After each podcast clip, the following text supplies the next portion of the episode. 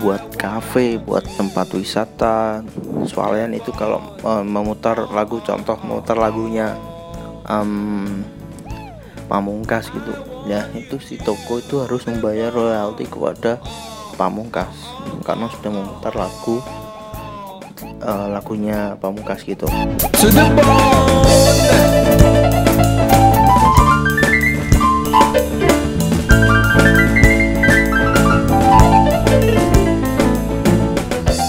Halo podcast mania. Kembali lagi bersama saya Zail Mustafa di podcast Apa Kabar Indonesia. Ya kembali lagi um, ke, Di podcast Apa Kabar Indonesia. Kali ini saya sendiri lagi Tidak bersama Alif. Uh, Alif mungkin masih dikejar ya Dikejar dikejar deadline maksudnya. Deadline tugas deadline yang lain. Ya mungkin masih belum bisa podcast membuat podcast bersama. Tapi uh, episode yang kemarin episode 20 padahal udah bikin lagi barengan. Tapi sekarang masih uh, mungkin ma sekarang masih menghadiri nikahan Atta Aurel uh, walaupun tidak ada alif kita saya harus tetap memberikan berita-berita yang sangat penting sekali untuk disebarluaskan kepada khususnya kepada pendengar setia saya ya. Walaupun pendengarnya cuma lima ya nggak apa-apa lima kan. Yang yang penting ada pendengarnya daripada nggak sama sekali kan uh, ini lah lima. Ya disyukuri. Siapa tahu nanti bisa satu juta pendengar. Wow wow amin amin. Ya jadi saya harus tetap membuat podcast ini. Walaupun saya sendiri. Seperti nasib saya. Kayak lanjut langsung saja ke berita pertama ini Berita pertama ada berita duka ya, ada berita bencana dari NTT. Ada banjir bandang dan korban jiwanya itu sebanyak 138 orang. Dan masih dicari sebanyak 61. Ya, uh, lagi-lagi ada bencana di Indonesia ya setelah kemarin um, kemarin juga ada bencana juga di kota saya di Nganjuk banjir juga. Dan sekarang ada di um, NTT banjir bandang. Semoga di tahun 2021 ini apalagi mendekati puasa ya ini kurang beberapa hari lagi semoga sudah tidak ada lagi bencana-bencana alam seperti ini biar umat muslim biar semuanya itu um, menikmati berkah bulan Ramadan dan bencana seperti ini tuh ya juga nggak bisa dihindarin gitu. Jadi kita um, saya khususnya hanya bisa um, membantu doa semoga yang hilang cepat dicari dan yang di, uh, keluarga yang ditinggalkan diberikan ketabahan dan semoga pemerintah segera membantu ya bantu orang-orang yang terdampak banjir ini karena ini rumahnya hanyut ya kebanyakan hanyut. Jadi uh, semoga pemerintah bisa mencarikan solusi uh, memberikan tempat tinggal untuk korban-korban banjir di NTT ini. Ya semoga cepat um, ditemukan yang hilang dan semuanya sudah semoga semua sudah kembali normal ya apalagi ini udah ada pandemi ada banjir juga ya kan. Ya, kita semua berdoa untuk NTT semoga NTT bisa kuat dan pulih lagi seperti semula. Ya kita lanjut ke berita selanjutnya. Ini ada berita yang um, minggu-minggu ini sangat viral sekali tentang pernikahan Ada sama Aurel. kalau pernikahannya sih udah bikin heboh ya pernikahannya aja itu udah bikin heboh. Um, acaranya itu sangat kan mahal sekali ya kelihatannya. Dan ini yang lebih heboh lagi dihadirin oleh presiden dan istrinya. Wow kurang meriah apa pernikahannya. Walaupun di tengah pandemi tetap melaksanakan pernikahan walaupun katanya sudah mematuhi protokol dan semuanya sudah di swab test. Ya pasti bisa swab test lah. Uang berapa sih swab test? Paling satu juta. Satu orang kan nggak kerasa buat Ata dan Aurel. Ata aja youtuber berpenghasilan terbesar dengan subscriber terbanyak. Pasti swab test ya kecil lah bagi dia. Tapi ini yang sangat disayangkan ya. Di tengah pandemi masyarakat um, membuat acara dibubarin. Um, bikin hajatan dibubarin. Tapi ini malah dihadirin oleh presiden dan masuk ke websitenya Kementerian Sekretariat Negara kalau presiden datang ke um, nikahannya Atta sama Aurel sih saya nggak masalah ya. Atta Aurel kan public figure. Ya wajar lah mungkin kalau mau ngundang. Tapi ini di update di websitenya Kementerian Sekretariat Negara. Apakah pernikahan um, Atta Aurel ini termasuk agenda negara biasanya kan agenda negara um, meninjau bencana atau rapat atau ya, mengunjungi um, pengungsi ya seperti itulah agenda negara. Tapi ini pernikahan atau Aurel apakah itu termasuk um, agenda negara? Ya saya nggak tahu. Ya ya mungkin nggak enak aja ya. Kalau udah diundang kan nggak datang sama youtuber. Youtuber ter subscribe-nya terbanyak. Ya mungkin gitu. Gak ada maksud lain. Mungkin, mungkin ini salah ketik atau gimana. Ini mungkin salah nulis. Terus gak dilihat lagi gak dihapus. Tetap aja dipampangin ya. Di websitenya. Selain mengundang Pak Jokowi uh, Atta juga mengundang Pak Prabowo. Ini um, udah undang Pak Jokowi undang Pak, Pak Prabowo. Wah udah lengkap ya. Jadi buat kubu-kubu mungkin udah nggak nggak bisa iri-iri lagi. Ini kok gak diundang? Pasti ini itu. Jadi tidak bisa ya karena dua-duanya udah diundang dan datang ke akad nikahnya atau Aurel ini kalau ada Alif pasti seru karena saya sendiri ya. Jadi saya cuma bisa hanya uh, kalian hanya bisa mendengarkan dari pendapat saya saja. Kalau Alif kan biasanya pendapatnya wow bagus maksudnya mengkritik gitu kan. Bagus gitu. Nggak nggak yang kayak itu masih aman lah pokoknya ya kita lanjut ke berita selanjutnya selanjutnya. Berita selanjutnya ini uh, masih hangat-hangatnya juga ya. Masih ini banyak juga dibicarain di kalangan musisi.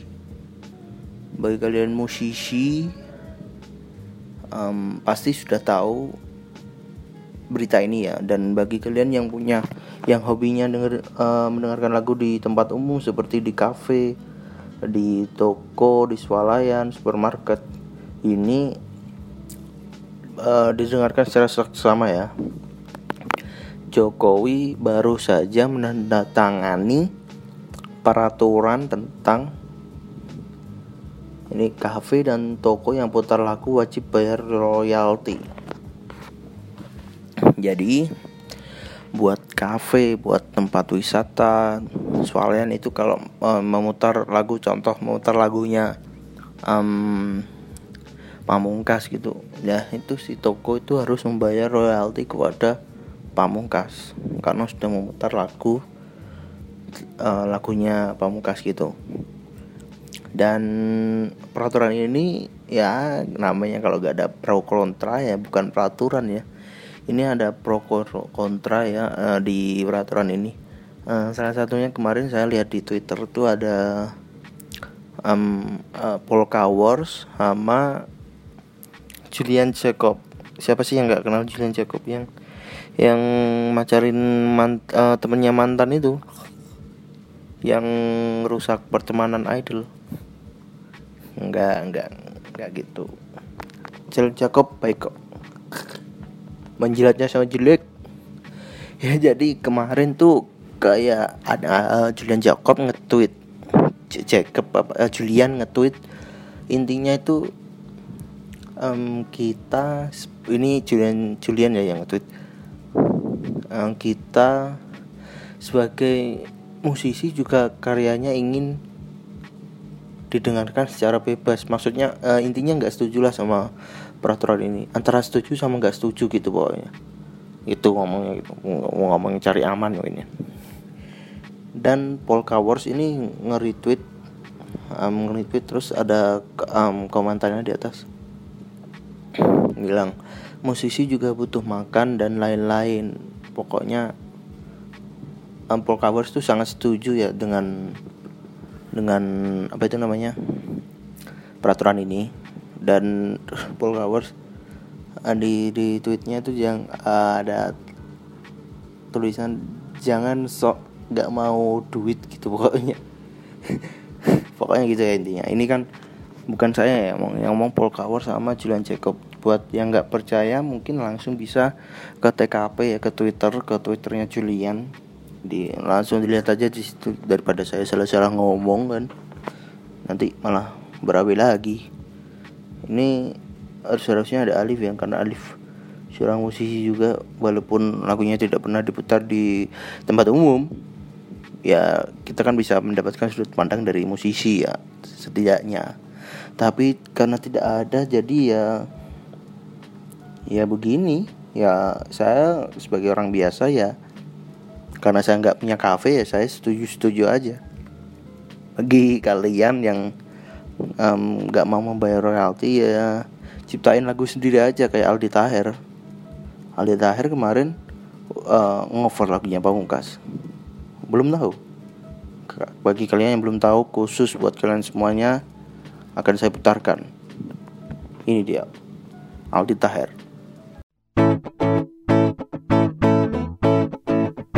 Have I ever told you?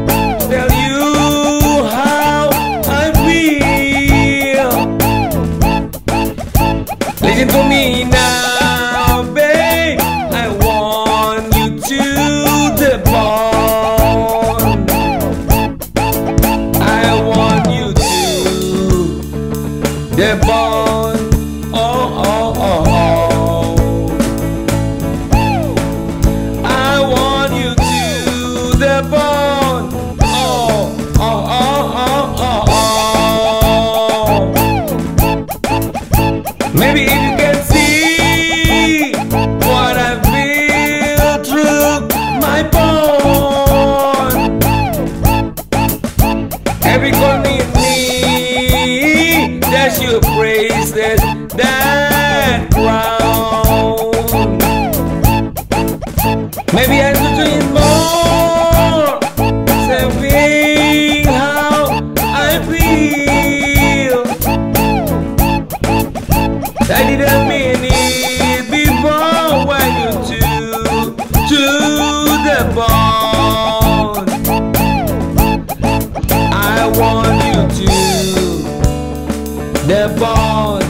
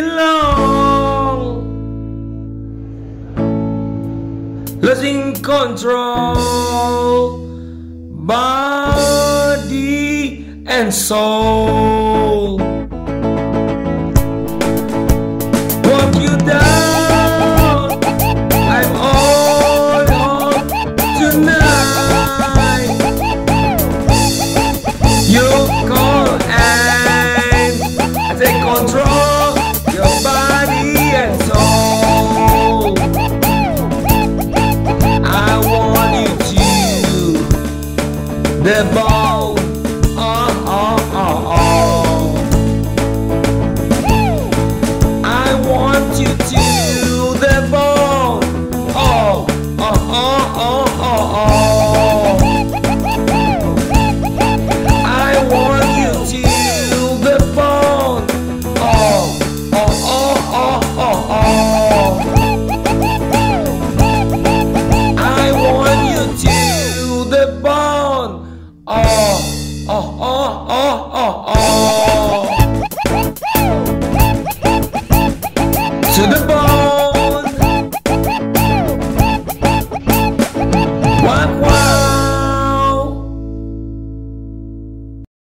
Itu dia tadi lagu dari Pamungkas yang di cover oleh Aldi Taher ya. Kalau nggak mau bayar royalti ya mending di cover sendiri aja kayak Aldi Taher. Aldi Taher kan juga punya cafe kan. Jadi dia inisiatif me- mengcover lagunya Pamungkas untuk diputar mungkin di kafenya dan dia nggak usah bayar royalti karena itu kan lagunya sendiri, covernya sendiri. Ya, gitu langsung kita next ke berita selanjutnya.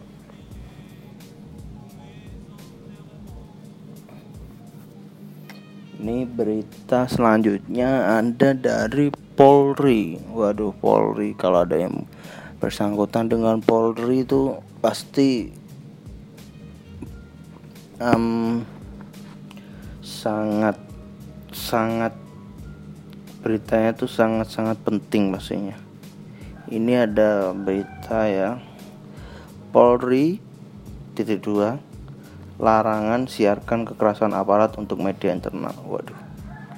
Jadi gini. ini Polri ini melarang media massa untuk merekam em, kearogan ke uh, gimana ya tindak kekerasan yang dilakukan oleh polisi kan biasanya banyak tuh di sosial media yang kadang polisi em, mukul mukul em, mahasiswa waktu demo. Nah kayak gitu tuh gak boleh disebarluaskan. Ini Polri baru aja ngeluarin surat gitu 11 larangan dan salah satunya ini. Ini menjadi kontroversi ya karena karena menjadi em, Polri menjadi tidak transparan ya. Em, kalau ada oknum-oknum yang kayak gitu kan jadi gak bisa dap eh, dapat hukuman di- jadi kan nggak ketahuan. Biasanya kan kalau kayak gitu kan biasanya dapatnya dari netizen kan. Netizen nanti kan. Disebar-sebar luaskan baru Polri-nya tahu kalau si oknum polisi ini telah melakukan kekerasan. Kan nggak mungkin ada temennya polisi ngelapor ke polisi ke komandannya. Kebanyakan kan kayak gitu ada video dari netizen ada oknum polisinya eh, lagi mukul atau gimana gitu itu baru naik kasusnya baru ditahanin kalau kalau dilarang merekam kayak gitu ya ya gimana? Ya ya saya nggak yang saya nggak berani ngelanjutin karena udah ada polisi cyber saya takut nanti podcast kecil pendengar sedikit malah ditutup. Tapi ini ada berita terbaru ya bahwa kebijakan tadi itu dicabut oleh Kapolri. Ini nggak ada up. Jadi Kapolri baru mem- membuat larangan itu pada ini beritanya ya pada Selasa. Pada Selasa dan ini pada Selasa pukul 3 sore dan mencabut larangan tersebut pukul 16.45 ini di beritanya ya.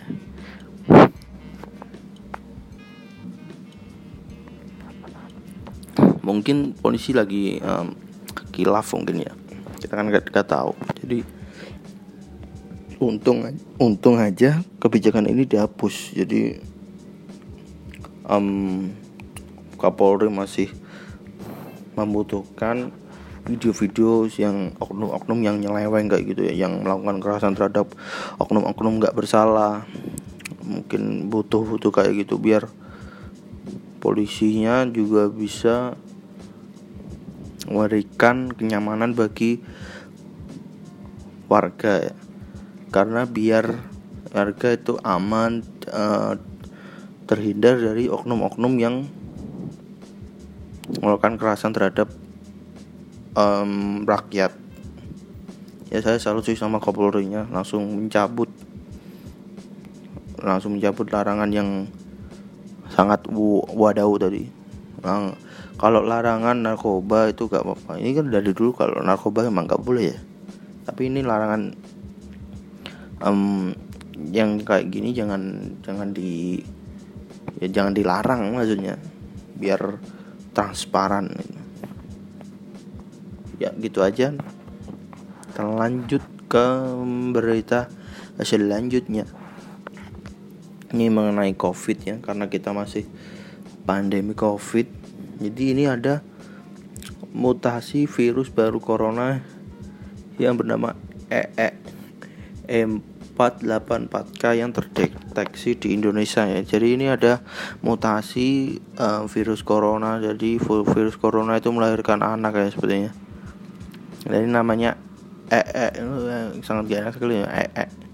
Ini Kementerian Kesehatan telah mengumumkan bahwa kasus mutasi virus corona E484K atau biasa disebut EE ditemukan di Jakarta satu kasus di DKI ujar juru bicara Kemenkes ya pada Kompas ini ini kita saya akan menjelaskan apa itu mutasi E484K mutasi E484K ini ditemukan di 10 dari 14 orang yang dites positif terkena virus di rumah sakit medis Universitas Kedokteran dan Gigi di Tokyo Maret lalu. Wow, ini jadi mutasinya dari in, um, Jepang dari pasien di Jepang.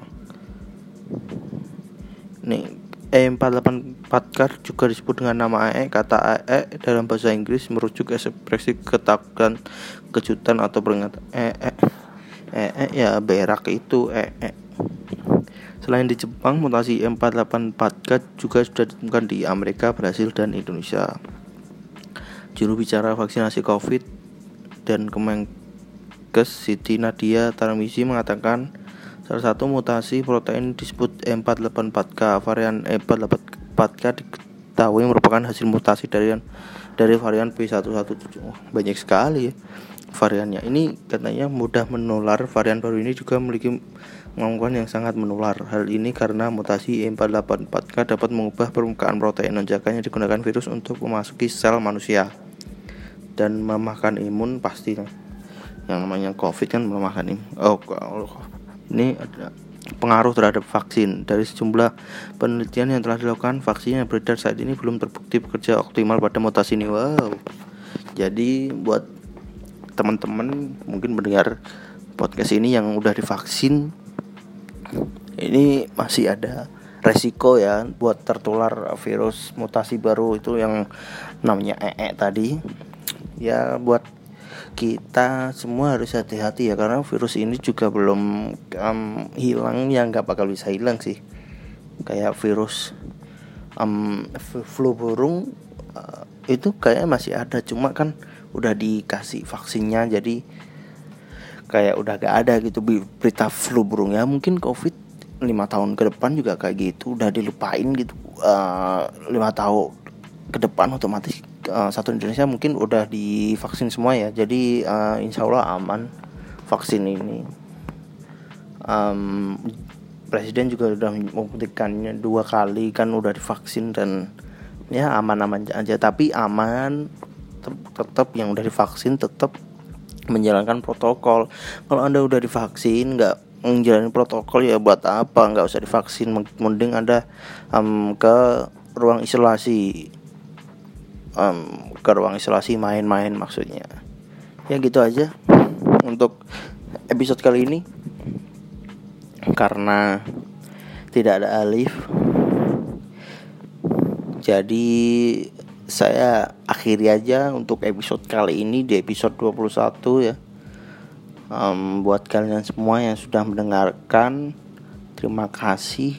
Dan jangan lupa di share ke teman-teman share ke instastory tag podcast apa kabar Indonesia instagramnya namanya podcast apa kabar Indonesia gitu.